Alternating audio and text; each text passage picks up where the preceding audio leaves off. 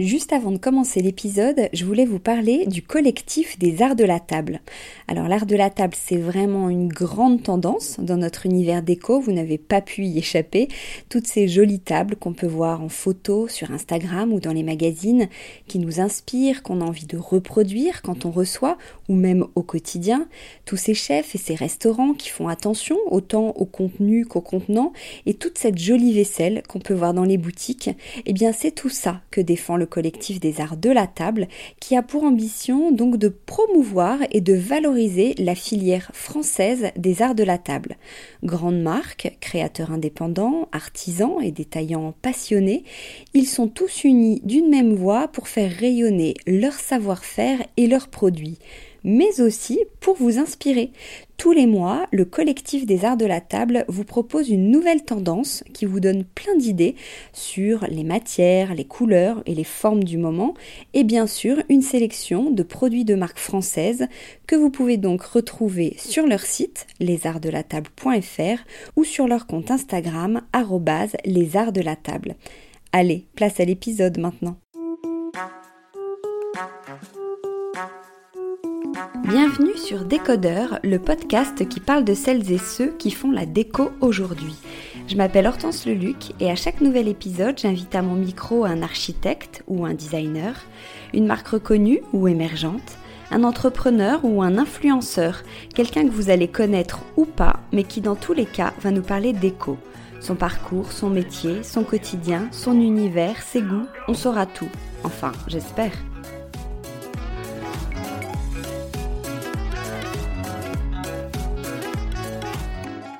Bonjour à tous, merci beaucoup d'être là pour ce rendez-vous déco. Pour ceux qui écoutent pour la première fois, bienvenue. Surtout, n'oubliez pas de vous abonner à ce podcast pour ne pas rater les prochains épisodes. Aujourd'hui, je suis doublement ravie. Ravie car c'est ma première interview post-confinement et ravie car je suis face à Marion Gros dont j'aime beaucoup le travail. Dans son atelier, Marion fabrique des assiettes en céramique, pièces uniques à la beauté brute et pure, souvent habillés de couleurs douces et féminines, que l'on retrouve sur les tables des restaurants des grands chefs comme Hélène Darroze, Guy Martin ou Cyril Lignac. Un succès et un public en pamoison devant ces créations que j'ai la chance de pouvoir observer d'où je suis assise, dans son atelier parisien, entre des bols tout juste terminés, des assiettes qui vont bientôt être livrées et des bouquets de fleurs séchées qu'elle vend également, clin d'œil à l'ancien fleuriste qui occupait les lieux ici. Bonjour Marion. Bonjour Hortense. Alors comment je te présente euh, Céramiste ou potière C'est la même chose? Quelle est la différence? Alors pour moi c'est la même chose. Euh, j'en joue un peu si je suis dans des endroits où je sens qu'il faut être un peu chic, je vais dire céramiste, ou à l'inverse si j'ai envie justement de ramener un peu à la terre. Je crois que je suis assez attachée au, mot de potière, qui a quelque chose de plus euh, bah, de plus rural et surtout de, de fabricant de pots et de vaisselle qui, je crois, me correspond bien. Céramiste voudrait dire qu'on maîtrise toutes les, euh, terres et toutes les méthodes de la céramique. C'est assez ambitieux quand même hein, comme terme. Euh, et moi, dans mon ressenti, je dirais qu'il s'adapte plus à quelqu'un qui pourrait partir dans l'abstrait. Moi, en tant que fabricante de vaisselle, je pense que potière peut me suffire, même si, puis voilà, c'est un vrai artisanat de poterie.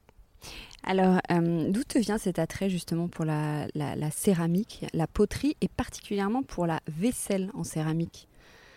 Oui, c'est bien dans cet ordre-là. C'est-à-dire que je, crois que je, suis, je fais plutôt partie de la cuisine et de la table que de la céramique. Mon attirance, elle est, euh, elle est de construire des tables comme des tableaux, comme d'avoir d'être dans cette euh, vraiment joie de, la réunion à table. Euh, et, bien sûr de la cuisine. La terre, c'est mon moyen. Et puis, euh, j'ai un rapport très direct et très, euh, j'allais dire facile, ce serait un peu... voilà, c'est pas... Je, mais si, je, dis, j'ai envie de dire facile parce que, ayant fait des études artistiques, ayant eu très jeune envie d'aller vers des métiers d'expression, mon parcours étudiant, à chaque fois par le dessin, me, repousser un peu sur le bas-côté. C'est-à-dire que je, ne suis pas bonne en dessin. En tout cas, je suis pas très bonne. Et euh, d'abord, ça faisait pas de moi une très bonne élève parce que tous les parcours euh, artistiques passent ici par la première étape du dessin. Et puis en plus, euh, j'arrivais pas à raconter ce que je voulais. Quoi. Je... Aujourd'hui, mon dessin arrive à raconter parce que je dessine un peu comme, comme je fais de la poterie, vous voyez, du coup. donc avec beaucoup de spontanéité et sans, en étant plus attaché au geste que à la perfection. Et en fait, quand j'ai rencontré la Terre, on va dire, ça m'a libérée de ce complexe-là. En fait, tu fais ça depuis euh, une dizaine d'années Ça va faire dix ans. Ouais. Avant ça, j'étais euh, styliste photo dans la déco et j'étais amenée à travailler avec. Euh, alors à l'époque, pas, on, on, morcelait pas autant styliste culinaire et styliste déco, donc on pouvait tout à fait faire du stylisme d'assiette en étant dans la déco. Et euh, donc j'ai rencontré des céramistes et j'ai trouvé que c'était, ah, ça me faisait rêver. C'était pas dans la liste des métiers qu'on nous propose, euh, euh, moi de mon époque quand j'avais quand j'avais 20 ans. cela dit, je suis assez familière quand même. Je, je, je, vais depuis toujours en vacances dans un endroit de, poterie, dans la Drôme. ça fait quand même euh, la vaisselle, peut-être plus que la céramique, fait vraiment partie de mon héritage familial et de nos, et de nos traditions, on va dire. Hein. C'est important chez nous. Mais comment on passe de, cet univers quand même un peu de, la presse à devenir céramiste? Quel a été le, le déclic? C'est pas un déclic, euh, c'est euh, on entend beaucoup parler de reconversion en ce moment et on me consulte beaucoup à ce sujet. C'est un mot que je n'utilise pas pour moi parce que euh, moi je crois en la vie qui se qui voilà qui a des virages qui a des, routes. Et puis euh, j'étais styliste photo. Euh, dans la presse j'étais pas très épanouie. J'aimais bien ce que je faisais mais j'étais pas à l'aise. Ça, demandait des choses des qualités que j'avais pas. Et donc j'ai continué ma route. Et puis petit à petit on se précise en fait. Pour moi c'est voilà je me suis précisée et je me rendais compte que exercer ce métier de styliste photo remplissait pas mes intentions euh, créatives. Donc euh, voilà, petit à petit on grandit, puis on arrive à, à se euh, à, encore creuser un petit peu plus pour se rapprocher de soi-même. Et qu'est-ce que tu venais chercher dans un travail manuel? Parce que c'est quand même très différent de ce que tu faisais avant. Même si tu veux pas parler de reconversion, c'est quand même pas exactement la même chose. Oui, oui, tout à fait. Mais le manuel, il est, il est, il est au départ, hein, de, depuis, depuis euh, enfant. Je veux dire, euh, à 5 ans, je tricotais. Enfin, c'est quelque chose qui, pour moi, est extrêmement naturel et fait partie. Vraiment, euh, du plus loin que je m'en souvienne, j'ai toujours ou bricolé ou eu une petite mallette avec mille trucs à, à coller, rapiécer, tricoter, coudre. Ça, c'est mon, ça, c'est mon naturel. Qu'est-ce que ça t'apporte? C'est indispensable. en vacances, en, je sais pas faire autrement que, que, de bricoler, que de fabriquer des choses. Ça, c'est le spontané. Après, euh, décider comment, euh, quel résultat je veux. D'ailleurs, je choisis, je, le décide pas en amont. Je sais, là, c'est vraiment, ça touche chez moi quelque chose de vraiment euh, instinctif et, et, spontané. Il a fallu l'apprendre quand même ce métier. Comment ça a démarré?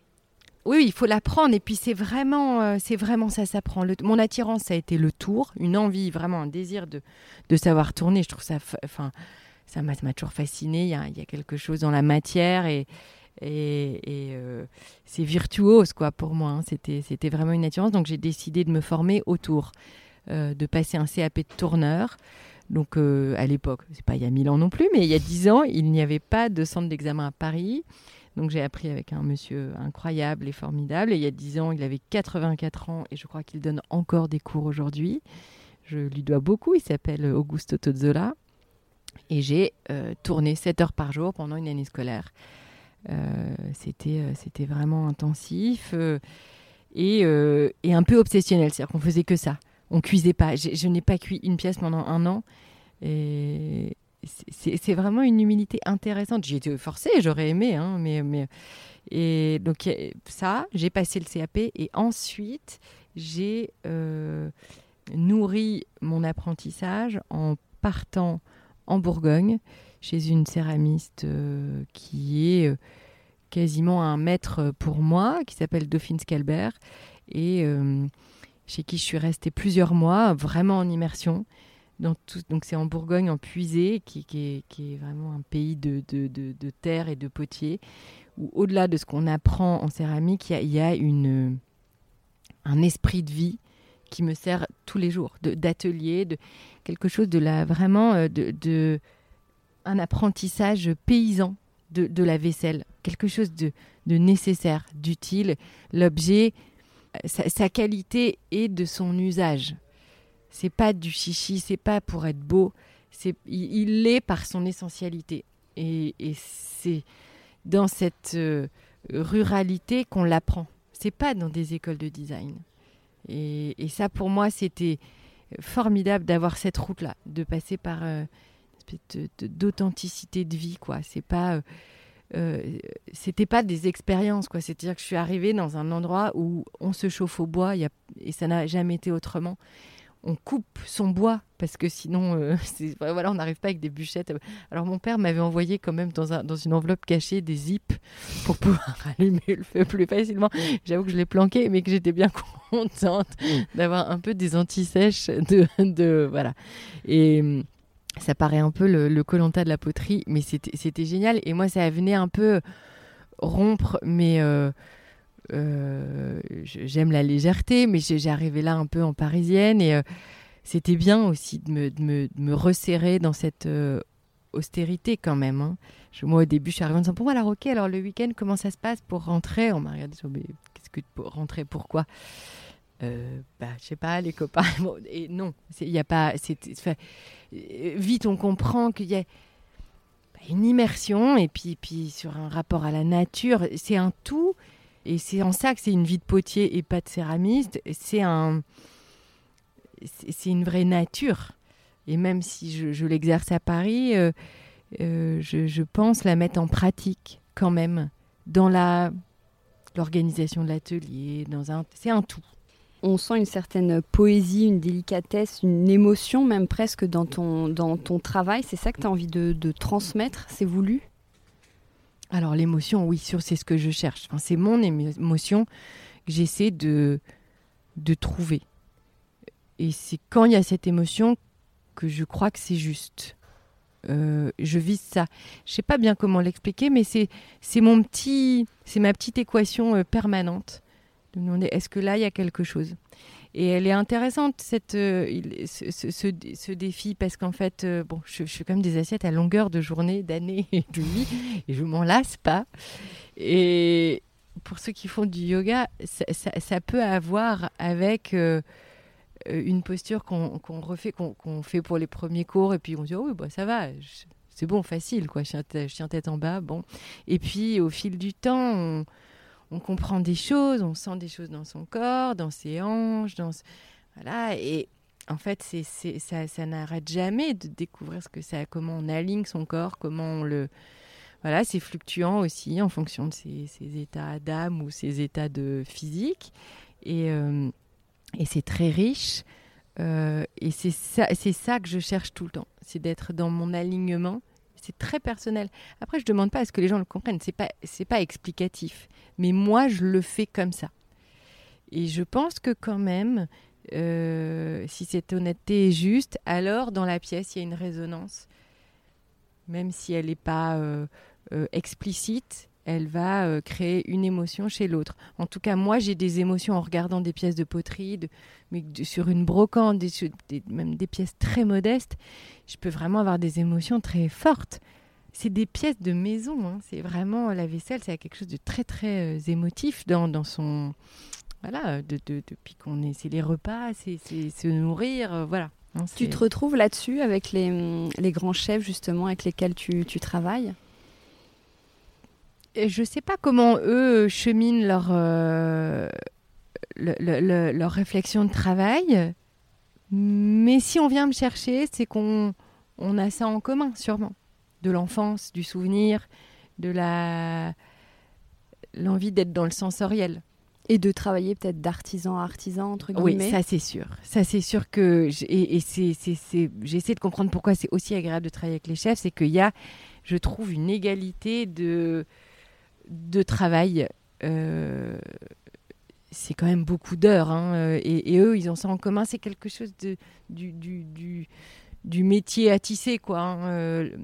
Laborieux, j'aime pas, mais, mais c'est beaucoup de temps. Et on, connaît la valeur de ce travail. Donc si on explique bien ce que tu fais, tu travailles beaucoup donc avec les chefs, les, les restaurants, tu leur proposes en fait leur vaisselle? Je préfère qu'on vienne me voir. En général, on vient d'abord me. J'aime bien qu'on ait envie d'abord, parce que j'ai quand même une écriture euh, de vaisselle. Euh, si elle n'est pas particulière, elle est en tout cas assez personnelle. En tout cas, c'est mon objectif. Donc, il faut qu'on ait envie de comprendre ça. Qu'on y adhère à ce. J'aime pas non plus le mot d'imperfection, mais une écriture, comme une graphologie. Donc, on vient me voir, on fait un rendez-vous. Euh, je me, moi, j'essaie de voir aussi euh, ce chef-là, dans quel, euh, à quoi ressemble le restaurant, comment, dans quel univers on baigne. Et puis, la conversation va avoir autant d'importance que les pièces que je vais leur montrer. J'ai bien sûr un répertoire de formes, et puis j'ai des, des émaux, des matières, des couleurs qui me sont assez propres aussi, je crois. Même j'adore qu'on m'emmène dans des choses qui qui me viennent pas toutes seules. Et puis ça, ça crée des, des, mélanges vachement intéressants. C'est des pistes. J'adore travailler à la commande. Ça me, ça projette. Euh, c'est voilà c'est une petite contrainte qui crée beaucoup de créativité. Euh, mais euh, j'explique aussi lors de ce premier rendez-vous que quoi qu'on me demande et si je l'accepte, évidemment, le résultat, il sera traversé par mon écriture. Il faut vraiment l'entendre comme une façon de d'écrire. Et euh, voilà, il est arrivé euh, parfois des rendez-vous de clients où j'ai senti que là, on n'allait pas se comprendre. Si on me demande des choses trop délicates ou avec du décor, ou euh, si on me demande du décor, moi je vais répondre en termes de tâches. Et puis surtout, je vais dire que ça se travaille. On peut pas, on met pas une tâche gratuitement sur une assiette. Moi, il faut que je l'ai travaillée longtemps pour voir comment je, je trouve qu'elle a lieu d'être. Mais ils veulent des services entiers. Tu leur fais combien de pièces? Bah, c'est variable. Il y en a qui aiment bien s'en acheter comme ça un petit peu de temps en temps, qui vont servir euh, un peu selon le client une assiette différente. Euh, d'autres, après, on travaille beaucoup sur des ouvertures de restaurants. Donc là, c'est des, des... Ils vont jamais prendre tout. Euh, ils commencent par des séries d'assiettes, fois 40, fois ça peut être le double, voire beaucoup plus. Mais et puis petit à petit, ils augmentent et puis ils se font plaisir. On, dirait un peu un, rapport aux vêtements. de, on a envie, ils, m'appellent parce qu'ils ont envie d'un, de, de, nouvelles assiettes, quoi. C'est un support, c'est, c'est, Pour l'encadrement. est aussi important que. Je sais pas s'il l'est aussi, mais il est. Euh, non, peut-être pas autant, mais.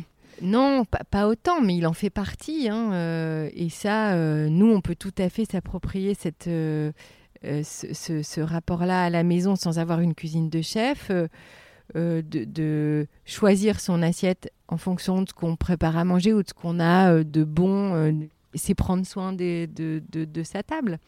Et ce choix-là, il peut se faire avec vraiment comme une humeur, comme on, oui, comme on s'habille, et puis aussi comment on associe une assiette, et puis selon les saisons et les légumes. C'est un acte conscient. Est-ce que tu as déjà été impressionné Parce que parfois on entend que les chefs peuvent avoir de la personnalité. Euh. non, mais moi j'adore, ça me, ça, me, stimule, j'adore.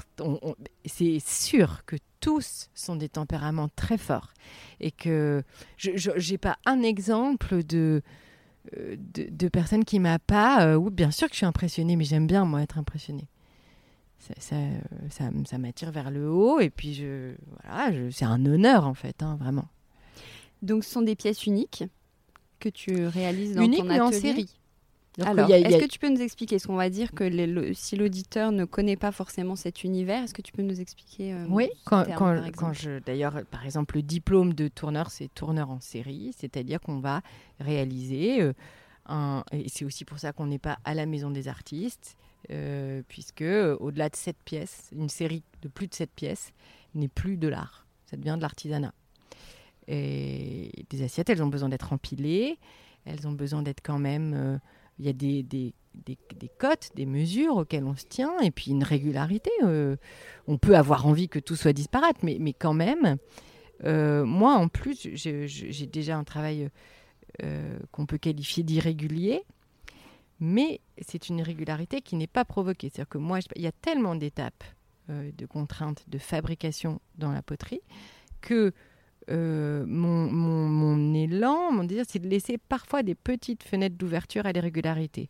Mais jamais je la crée. Je ne vais pas euh, bousculer euh, une assiette pour qu'elle ait un, côté relevé. Ça, me paraîtrait vraiment gratuit et, et, sans, sans, sens. En revanche, un atelier où il y a un courant d'air, où aujourd'hui il a fait particulièrement sec, va créer des séchages irréguliers et alors parfois ça va être vraiment trop et on, bon on enlève, on, filtre quand même.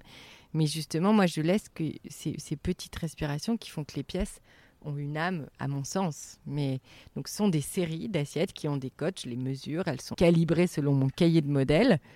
Et pourtant, le résultat fait qu'il n'y en a pas une euh, qui se ressemble. Comme des enfants, ils ont tous des, des expressions différentes.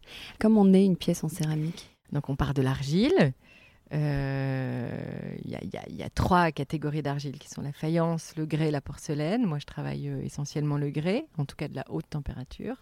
De cette pâte d'argile qui est euh, obtenue à partir de la sédimentation des roches. Hein. C'est vraiment une matière qui vient des montagnes, du vent, de l'eau. C'est magnifique de se dire que notre assiette, elle est finalement issus de ces roches de nos montagnes, moi, ça, peut, me faire pleurer. Je, trouve ça formidable.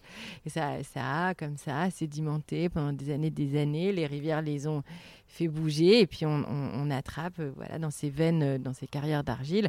Évidemment, c'est pas aussi poétique. Ça part maintenant chez des fournisseurs et des, de, pâtes de céramique. C'est travaillé. Enfin, ça reste quand même quelque chose vraiment de la géologie. bon. Donc de ces pâtes euh, d'argile, on va euh, les travailler euh, à cru, les façonner. Moi, à l'atelier, à une consistance plastique. Je vais faire un premier façonnage qui, le lendemain, voire le surlendemain, selon la météo, va être encore travaillé, puisqu'à ce moment-là, on va pouvoir la manipuler sans la déformer, tout en revenant inciser. On appelle ça l'étape du tournassage.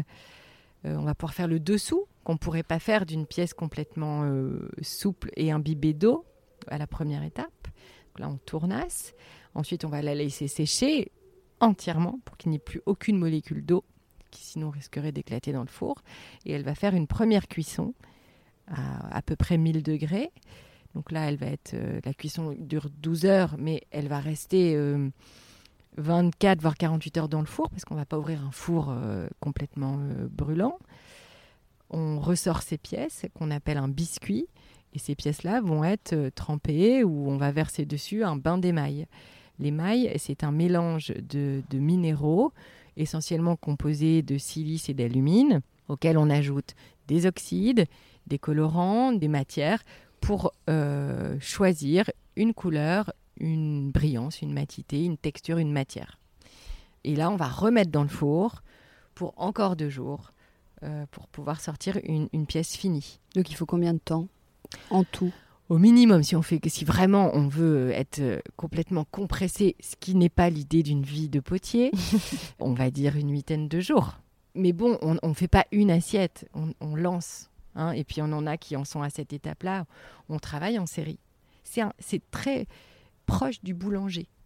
C'est-à-dire? Ce sont des fournées il, il fait pas un croissant à la fois et puis quand il a fini son croissant, il fait un deuxième. C'est, on va, on va euh, travailler 50 euh, gobelets euh, en, façonnage et puis après on passe le lendemain on en avait fait d'autres, on va les tournasser et puis il y a comme ça un, rythme, une cadence à l'atelier qui fait d'ailleurs que la vie est tenue par ces cadences-là et que hum, quand comme moi on a la chance d'avoir son atelier à sa maison, il n'y a pas beaucoup de ruptures je peux me relever la nuit pour, euh, pour lancer un four ou voir que tout va bien. Ou, ou le soir, on est évidemment tenté d'agrandir de, de, un peu la journée euh, après le repas. Et, euh, mais j'adore ça. Je, je, le fais vraiment parce que parce que c'est agréable. Quoi.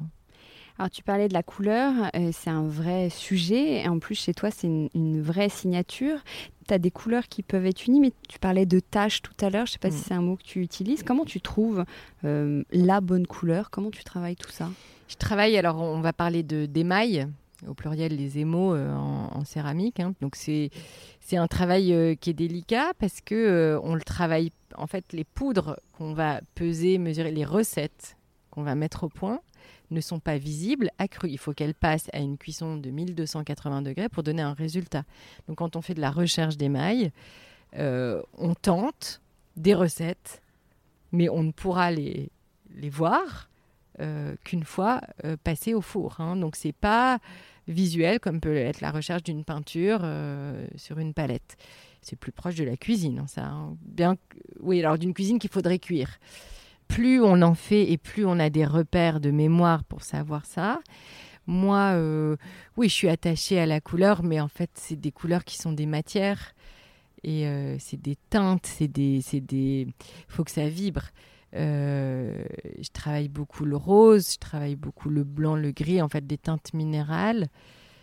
Euh, et puis parfois pas du tout. Bon, on s'amuse, mais l'exercice, je pense que la rigueur, elle est justement de résister à toutes. J'ai envie de toutes les couleurs. Je voudrais les travailler. Euh, et j'essaye d'aller au bout de une, quoi, avant d'en attaquer une autre, d'être vraiment d'aboutir de, ma recherche. Et aussi, j'ai un travail de matière première, je, le laisse possible pour que d'un bain d'émail à l'autre, il y ait des variations. Il y a beaucoup d'obligations académiques dont je me suis affranchie euh, dans, la façon de faire de l'atelier. Il y a des choses que j'ai laissées plus libres que ce qu'on apprend à l'école.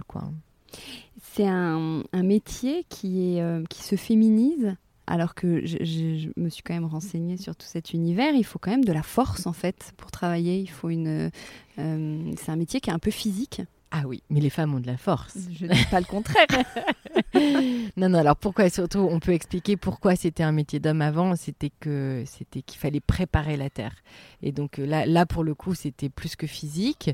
Et puis c'était un travail qui était fait. Euh, euh, c'était des familles de potiers. C'est-à-dire que donc les hommes étaient à la terre et au façonnage, et les femmes faisaient les anses et le décor. C'était un peu ça dans la répartition. C'est très nouveau que, euh, que le potier fasse toutes les étapes de fabrication. Normalement, on est euh, ou ancier, ou tourneur, ou émailleur. Et, comme ça, au sein d'une famille, ou en tout cas d'un atelier. À Sèvres, euh, celui qui tourne, il émaille pas. Hein. C'est vraiment, on, est normalement qualifié.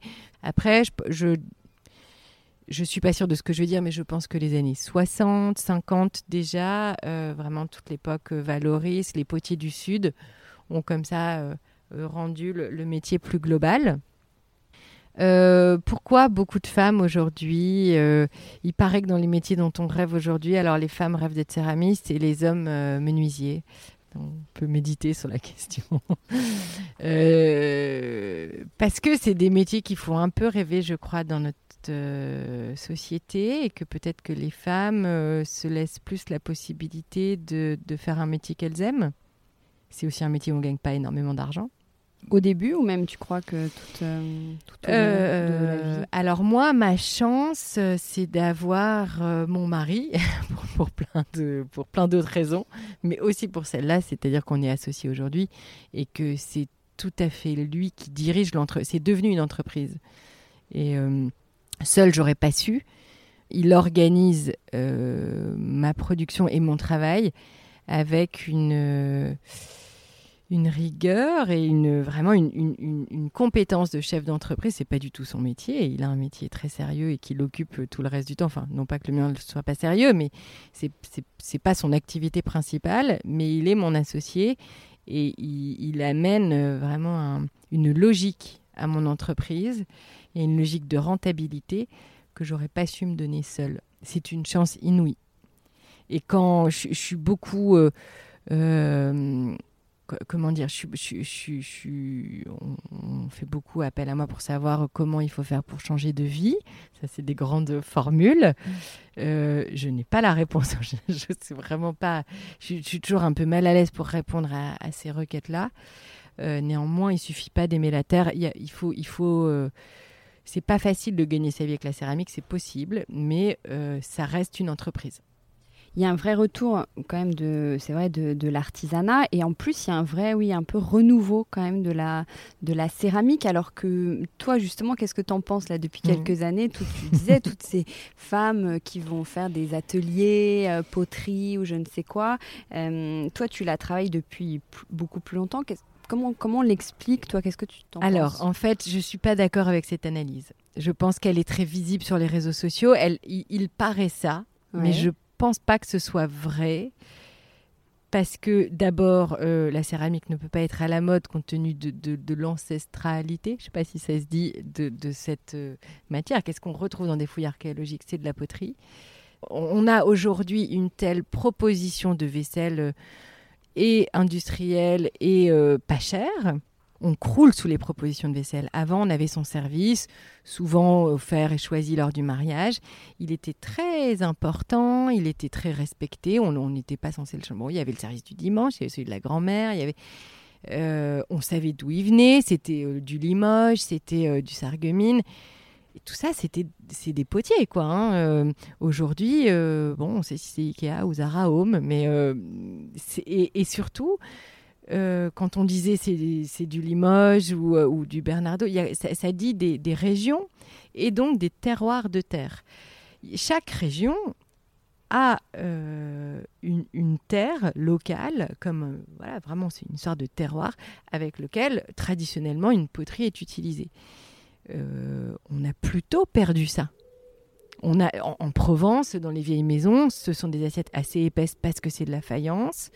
Euh, le, grès euh, plutôt en Bourgogne et plutôt euh, même dans la région d'Amiens. Enfin, chaque région a vraiment sa céramique. On le voit dans les livres de brocante et tout. On l'a plutôt perdu. Alors, il y a un engouement pour la vaisselle qui se retrouve dans, dans les boutiques de grande distribution qu'on connaît bien, qui sont en général les mêmes que les vêtements. Et puis ensuite, il y a un engouement pour les vies meilleures je crois que c'est deux choses différentes et qui se confondent un peu dans finalement ce qu'on pense être euh, la, céramique à la mode. Euh, donc l'engouement pour la vie meilleure, bah oui, évidemment, on peut, on peut reprocher ça à personne. Euh, je pense qu'on s'est un petit peu perdu dans les métiers du tertiaire qui finalement donnent plus beaucoup de sens et que là on est sur un métier qui, a un résultat immédiat. On fabrique, on fabrique un objet utile dans lequel on mange, qui est le propre de, rester en vie. Donc euh, comment peut-on être plus pragmatique que ça? Euh, Non, c'est extrêmement satisfaisant de fabriquer de la vaisselle, c'est sûr. Mais il ne faut pas oublier que ça reste une entreprise. Mais je, souhaite à tout le monde d'avoir des métiers aussi satisfaisants. Tu parlais de, production euh, industrielle. Toi, tu as lancé une collection industrielle, entre guillemets. Quelle est la différence entre ce que tu fais en, parallèle? Alors, euh, c'est vrai que nous, on, l'a appelé industriel, et puis ça n'a pas forcément été euh, très bien compris. Alors, pourquoi cette série déjà? Parce que moi, j'arrivais pas à tout faire. J'ai la chance aujourd'hui d'avoir plus de demandes que ce que je peux faire. Donc là aussi, on a réfléchi comme une entreprise. Est-ce qu'il faut embaucher? J'avais pas très envie. On aurait pu euh, faire tourner, par exemple au Maroc, où il y a encore beaucoup de tourneurs, dont, c'est un métier euh, courant. Et puis, j'avais pas envie qu'il y ait l'âme d'autres potiers dans, ces pièces-là. Euh. Donc là, on va faire fabriquer à partir de mes pièces, de cinq formes qui sont les plus utilisées, les plus vendues quand même dans, dans mon travail. On va en faire des moules et on va utiliser la méthode du coulage, qui est une méthode tout à fait artisanale et traditionnelle, qui est dans toutes les... Il y en a plus beaucoup, mais dans les manufactures traditionnelles. Et on va fabriquer en série. Ça demande quand même, nous pour nos pièces, il y a sept personnes euh, humaines qui travaillent dessous. Ça passe entre leurs mains. Donc on a travaillé avec la manufacture de Digoin, qui est en Bourgogne, qui est un endroit mais exceptionnel et qui vient euh, vraiment euh, dans notre sens, euh, euh, louer une tradition de fabrication et de vaisselle. Eux, au départ, c'est une manufacture euh, qui faisait des pots de, conservation pour, pour les, farines, pour le blé, pour tout ça. Et c'est une, une, entreprise qui, qui mérite d'être, voilà, et pas aidée, mais, mais d'être soutenue pour que perdure ce savoir-faire-là. donc, c'est des pièces qui sont réalisées à la main, mais pas par moi, mais issu de mes pièces euh, que, que j'ai réalisées à la main. Et que tu vends au grand public? Alors, euh, au départ, c'est fabriqué pour pouvoir se mélanger avec les pièces de l'atelier. Ce sont les mêmes formes, donc on peut les empiler. On a pris vraiment les cinq euh, best, les, les, formes les plus courantes, les plus classiques, dans cinq couleurs différentes, mais ça, ça va évoluer.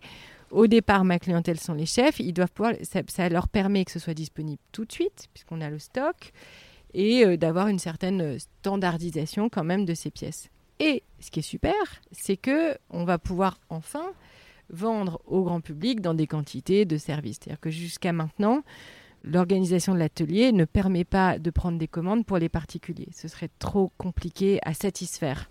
Je prends toujours pas de commandes pour les particuliers sur la vaisselle de l'atelier. Mais il y a un petit stock qui est dispo pour ceux qui sont de passage à Paris. Euh, on, peut, on peut quand même acheter un, peu en dépareillé. Euh, mais cette collection de vaisselle, elle est euh, vendue à l'atelier. Elle est vendue en ce moment chez Merci.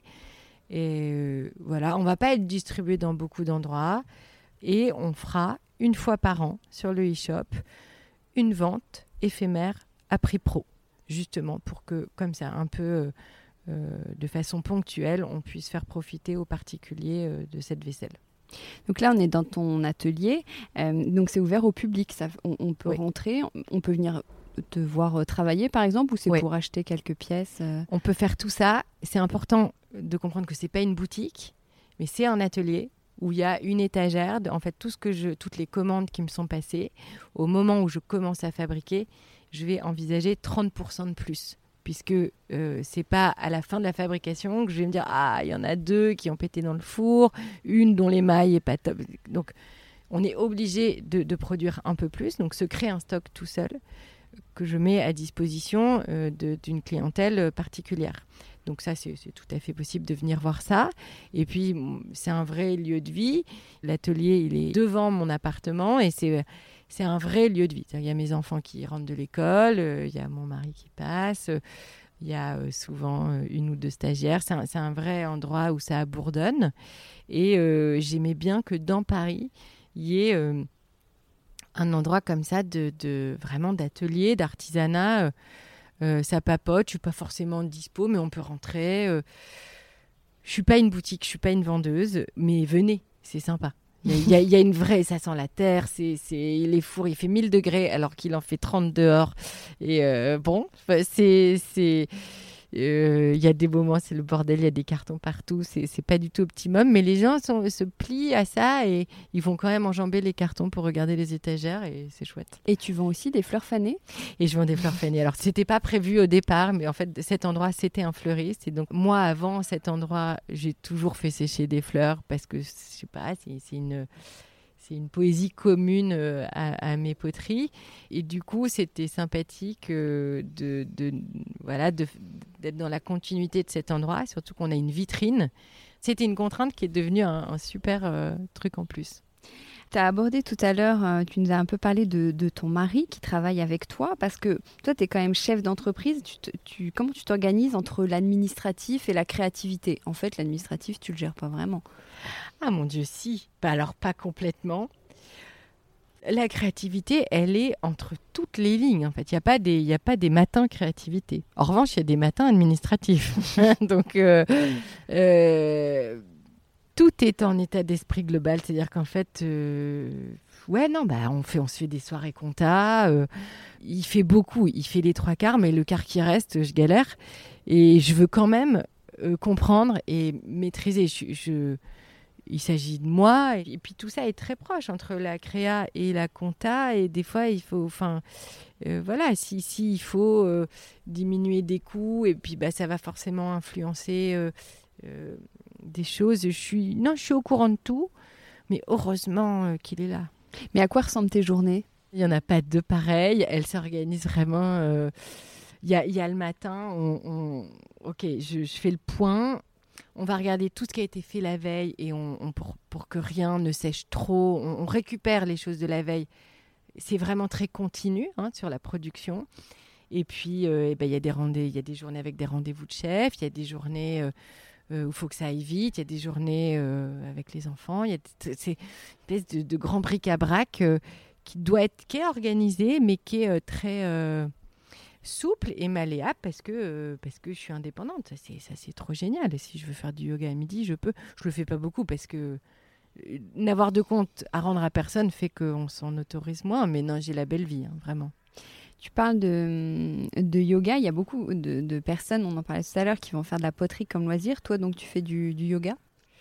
Euh, oui, oui, bien sûr. j'adore ça. C'est, devenu un équilibre qui va bien. D'abord, on travaille beaucoup avec son corps dans, dans l'atelier. Alors il faut en prendre soin. Euh, je suis en train de faire mon troisième enfant, donc euh, aussi quand la vie avance, on se rend compte comme notre corps est, est, serviable et qu'il faut en prendre soin. Il faut plus on est dans son corps, dans sa conscience, et plus on est juste. On revient encore sur ce qu'on disait tout à l'heure, cette notion de justesse et d'être au bon endroit et de, faire les choses avec voilà, en étant bien rassemblés eh ben, je trouve que le yoga sert cette cause-là de se, de se connaître et d'habiter son corps. Et euh, je trouve ça très cohérent avec tout le reste. Quoi, c'est pas un loisir, c'est un, une façon de d'organiser euh, comme on organise sa pensée. Et eh ben, on organise son corps et ça, voilà, on met de l'ordre. Ça t'a aidé peut-être? On n'a pas parlé de, la crise qu'on vient de, traverser, de, ce confinement. Comment tu as géré? Est-ce que ça a ralenti justement ton activité ou tu en as profité pour continuer à avancer? Parce que ça t'a pas euh, changé tellement le, de rythme dois dire que ça n'a pas. Donc l'atelier est à côté de la maison, donc ça n'a pas. Euh, non, ça n'a pas beaucoup changé le rythme. Aucune commande ne s'est annulée. Et je crois que j'arrive un peu en, bout des projets. Donc sûrement que s'il doit y avoir un ralentissement ressenti des restaurants, je vais l'avoir euh, dans plusieurs mois. Ces mois qu'on vient de passer, mars-avril, euh, évidemment que peu de projets sont nés à cet endroit-là. Mais moi, on m'appelle pas tout de suite. Et donc la chance que j'ai, c'est que tous les projets sur lesquels j'étais ont été maintenus, euh, donc soutenus, et donc ça c'est super. Donc je, touche du bois, mais pour l'instant, je, ça n'a pas ralenti du tout l'activité. J'ai aperçu un bout de projet avec Dorothée Melixon. Est-ce qu'on peut en parler ou pas? Oh bah oui, parce que c'est accroché. Alors euh, si on n'a pas le droit d'en parler, euh, faut, bon, euh, je, bien, je crois que oui, on peut en parler. donc c'est le Grand Hôtel Pigalle, dans lequel Greg Marchand, le chef du Frenchy, s'installe et ça va devenir le Frenchy Pigalle. Euh, c'est un super endroit et cet hôtel, il est euh, toute l'architecture d'intérieur est faite par Dorothée Melixon et ils refont tout. Et quand Greg et Dorothée se sont rencontrés, euh, je crois, j'étais pas là, mais Greg a dit bah je travaille toujours, ça faisait longtemps qu'on travaille ensemble et que je fais les, certaines assiettes de ces restos. Et je crois qu'il a dit à Dorothée que ce serait sympa de faire un truc avec moi je ne crois pas du tout que Greg avait l'intention que c'est autant d'ampleur. Mais euh, tout ça, ça s'est mélangé. Et Dorothée a dessiné comme un puzzle de fresques avec ces formes qui sont vraiment euh, propres à son travail. Je trouve qu'on la reconnaît bien et c'est vraiment pas mes formes. Et euh, en revanche, dans mes émaux, et ça qui sont, qui sont vraiment reconnaissables, je pense, de mon travail. Et ce mélange-là crée une fresque, je crois, de 8 mètres. Euh, c'est moi, je trouve ça monumental et, je suis hyper contente, hyper fière qu'on soit venu me chercher pour ça. Et je trouve le résultat euh, très euh, mixte dans, tous les gens qui ont travaillé. Je trouve que chacun prend beaucoup de place et c'est un vrai honneur. Quel plat tu aimes manger, toi, dans tes jolies assiettes Ton plat préféré? Je vais être banal, je mange de saison, je mange en essayant de faire bien avec les produits, de réfléchir à d'où ça vient, comment ça a été fait, comment ça a poussé. Et si ça est respecté, alors euh, je, voilà. Tu mm. cuisines? Oui, je cuisine, mais je cuisine simple parce que je cuisine des bons produits. Je suis très bec sucré, mais je crois que c'est un poison. Alors, euh, il y a des gens comme euh, Jennifer Hart Smith qui, a écrit La pâtisserie naturelle. Enfin, là, c'est un peu mes, mes guides dans comment faire mieux vraiment, il y a la question de la santé, de l'alimentation. Euh, je suis, je suis à l'écoute de ça. C'est ça mon. J'adore le chocolat. Euh, je, pense que c'est mieux, mais je vais acheter un bon chocolat. Je, vais pas. Mes enfants n'ont pas de Kinder Bueno, ça c'est sûr. Ailleurs, oui. Et je laisse faire ça parce que sinon les pauvres je crois que j'aurais pas raison. Mais à la maison on essaie d'être vraiment sur du truc un peu un peu intégral euh, pas marrant mais, euh, mais, mais voilà. Oui donc il y a une vraie cohérence sur la food la vaisselle. Oui oui oui j'y tiens. C'est quoi pour toi une jolie table? À quoi ressemblerait une, une table idéale que tu dresses pour des, des copains? C'est une table joyeuse c'est une table où euh, où la nappe est dans une belle matière enfin une belle matière moi, quand je me suis mariée, euh, j'ai acheté des vieux draps que j'éteins parce que, parce que les, les, nappes à louer, mais c'était, c'était mais mon Dieu, comment c'est possible, quoi. Truc inifugé et tout. Et donc ça va être ça. En fait, c'est toujours dans cette idée qu'on choisit. Et si c'est même, euh, j'ai aucun problème pour faire une table euh, dans une maison qu'on loue. Ou bon, a priori, il n'y a pas grand-chose, mais voilà, liberté, quoi. On va chercher deux, trois feuilles ramassées par terre. On bricole, mais ça va avec un tout. Moi, une chambre d'hôtel partout, en quelques petits trucs, on va s'approprier un endroit, un espace et on, en prend soin. On se le, une niche et puis. Euh, et puis je pense que cette intention-là, elle va être ressentie par les convives et, voilà. Après, bah, nous à la maison, euh, bon, bah, je dis pas que c'est facile, mais tout, est en poterie, donc euh, tout est dépareillé parce qu'on prend tous les trucs un peu pétés de l'atelier, donc c'est pas le plus représentatif de ce qui serait euh, l'idéal de, mes tables, mais euh, je sais pas, c'est vraiment de jouer avec ses envies en fait. C'est c'est comme les fringues, c'est pas il n'y a pas une bonne tenue, il y a celle qui est adaptée à l'endroit, aux gens, au moment. voilà, ça, doit être simple. Et si tu faisais un dîner avec six personnalités, ce serait qui? Qui seraient tes invités? Ah là là, ça me prend de court. Je sais pas, Duras, Sagan, Barbara et vous voyez le genre, quoi. Hein, ce, serait, ce serait plutôt vers ça. Mais, euh, mais dans la vraie vie, euh, moi, un dîner de, de potes et, euh, et, mon mec, et voilà, je, je, je, je, suis bien. Comment tu définirais ton style déco? Ça ressemble à quoi chez toi, par exemple? Je sais pas le définir. En revanche, je suis extrêmement. je sais ce que j'aime et ce que j'aime. Enfin, c'est très simple pour moi. En fait, c'est voilà, il y a des choses qui. D'abord, c'est le moins possible d'objets. Ça, c'est important. C'est de retirer, retirer, retirer, alléger. On, on, y gagne tellement pour tout. mais c'est une discipline parce que c'est pas forcément. Mais qu'est-ce qu'on gagne? Qu'est-ce que tu trouves qu'on gagne? Parce que tout le monde n'est pas de la cette place dans sa tête, de la, de la, de la disponibilité. On gagne tout à, à défaire. Il n'y a pas des objets auxquels tu es attaché, par exemple? Je crois pas. Après, j'aime les regarder et c'est pas comme si je, je m'en fiche pas. Et c'est important pour moi, mais je trouve que je, je, je rêve d'un truc immaculé où on n'a pas un aspirateur moche à ranger. Il y a quand même forcément des objets un peu ingrats. Euh, on choisit les objets pour leur histoire ou ce qu'ils ou ce qu'ils évoquent en nous. Et puis, et puis s'il n'y a pas ça, ben on les achète pas, quoi. Bon, je fais pas l'éloge de la brocante, c'est pas ça du tout, mais il faut que ça, voilà, faut que ça tilte un truc ou c'est un moment ou des vacances, mais euh, le moins possible, quoi. Donc, t'achètes pas souvent de nouveautés, de ah, nouveaux meubles ou objets hein. déco J'essaie qu'on en ait besoin pour en acheter. Quel est ton dernier achat Eh ben, euh, mon mec m'a offert deux fauteuils euh, en rotin pour, pour là la terrasse et je les aime beaucoup. Et quelle est ta pièce préférée chez toi? Ah, Ma chambre. c'est pas, non, mais c'est là, je, suis très chambre, je peux vivre dans mon lit. Et après, non, je devrais dire en un, l'atelier. Vraiment là où je suis, je peux. Je peux je, l'atelier, c'est mon, c'est mon endroit, il y a, sans hésitation, et euh, je, je pourrais y dormir. Euh, mais sinon, euh, je suis une fille de la chambre.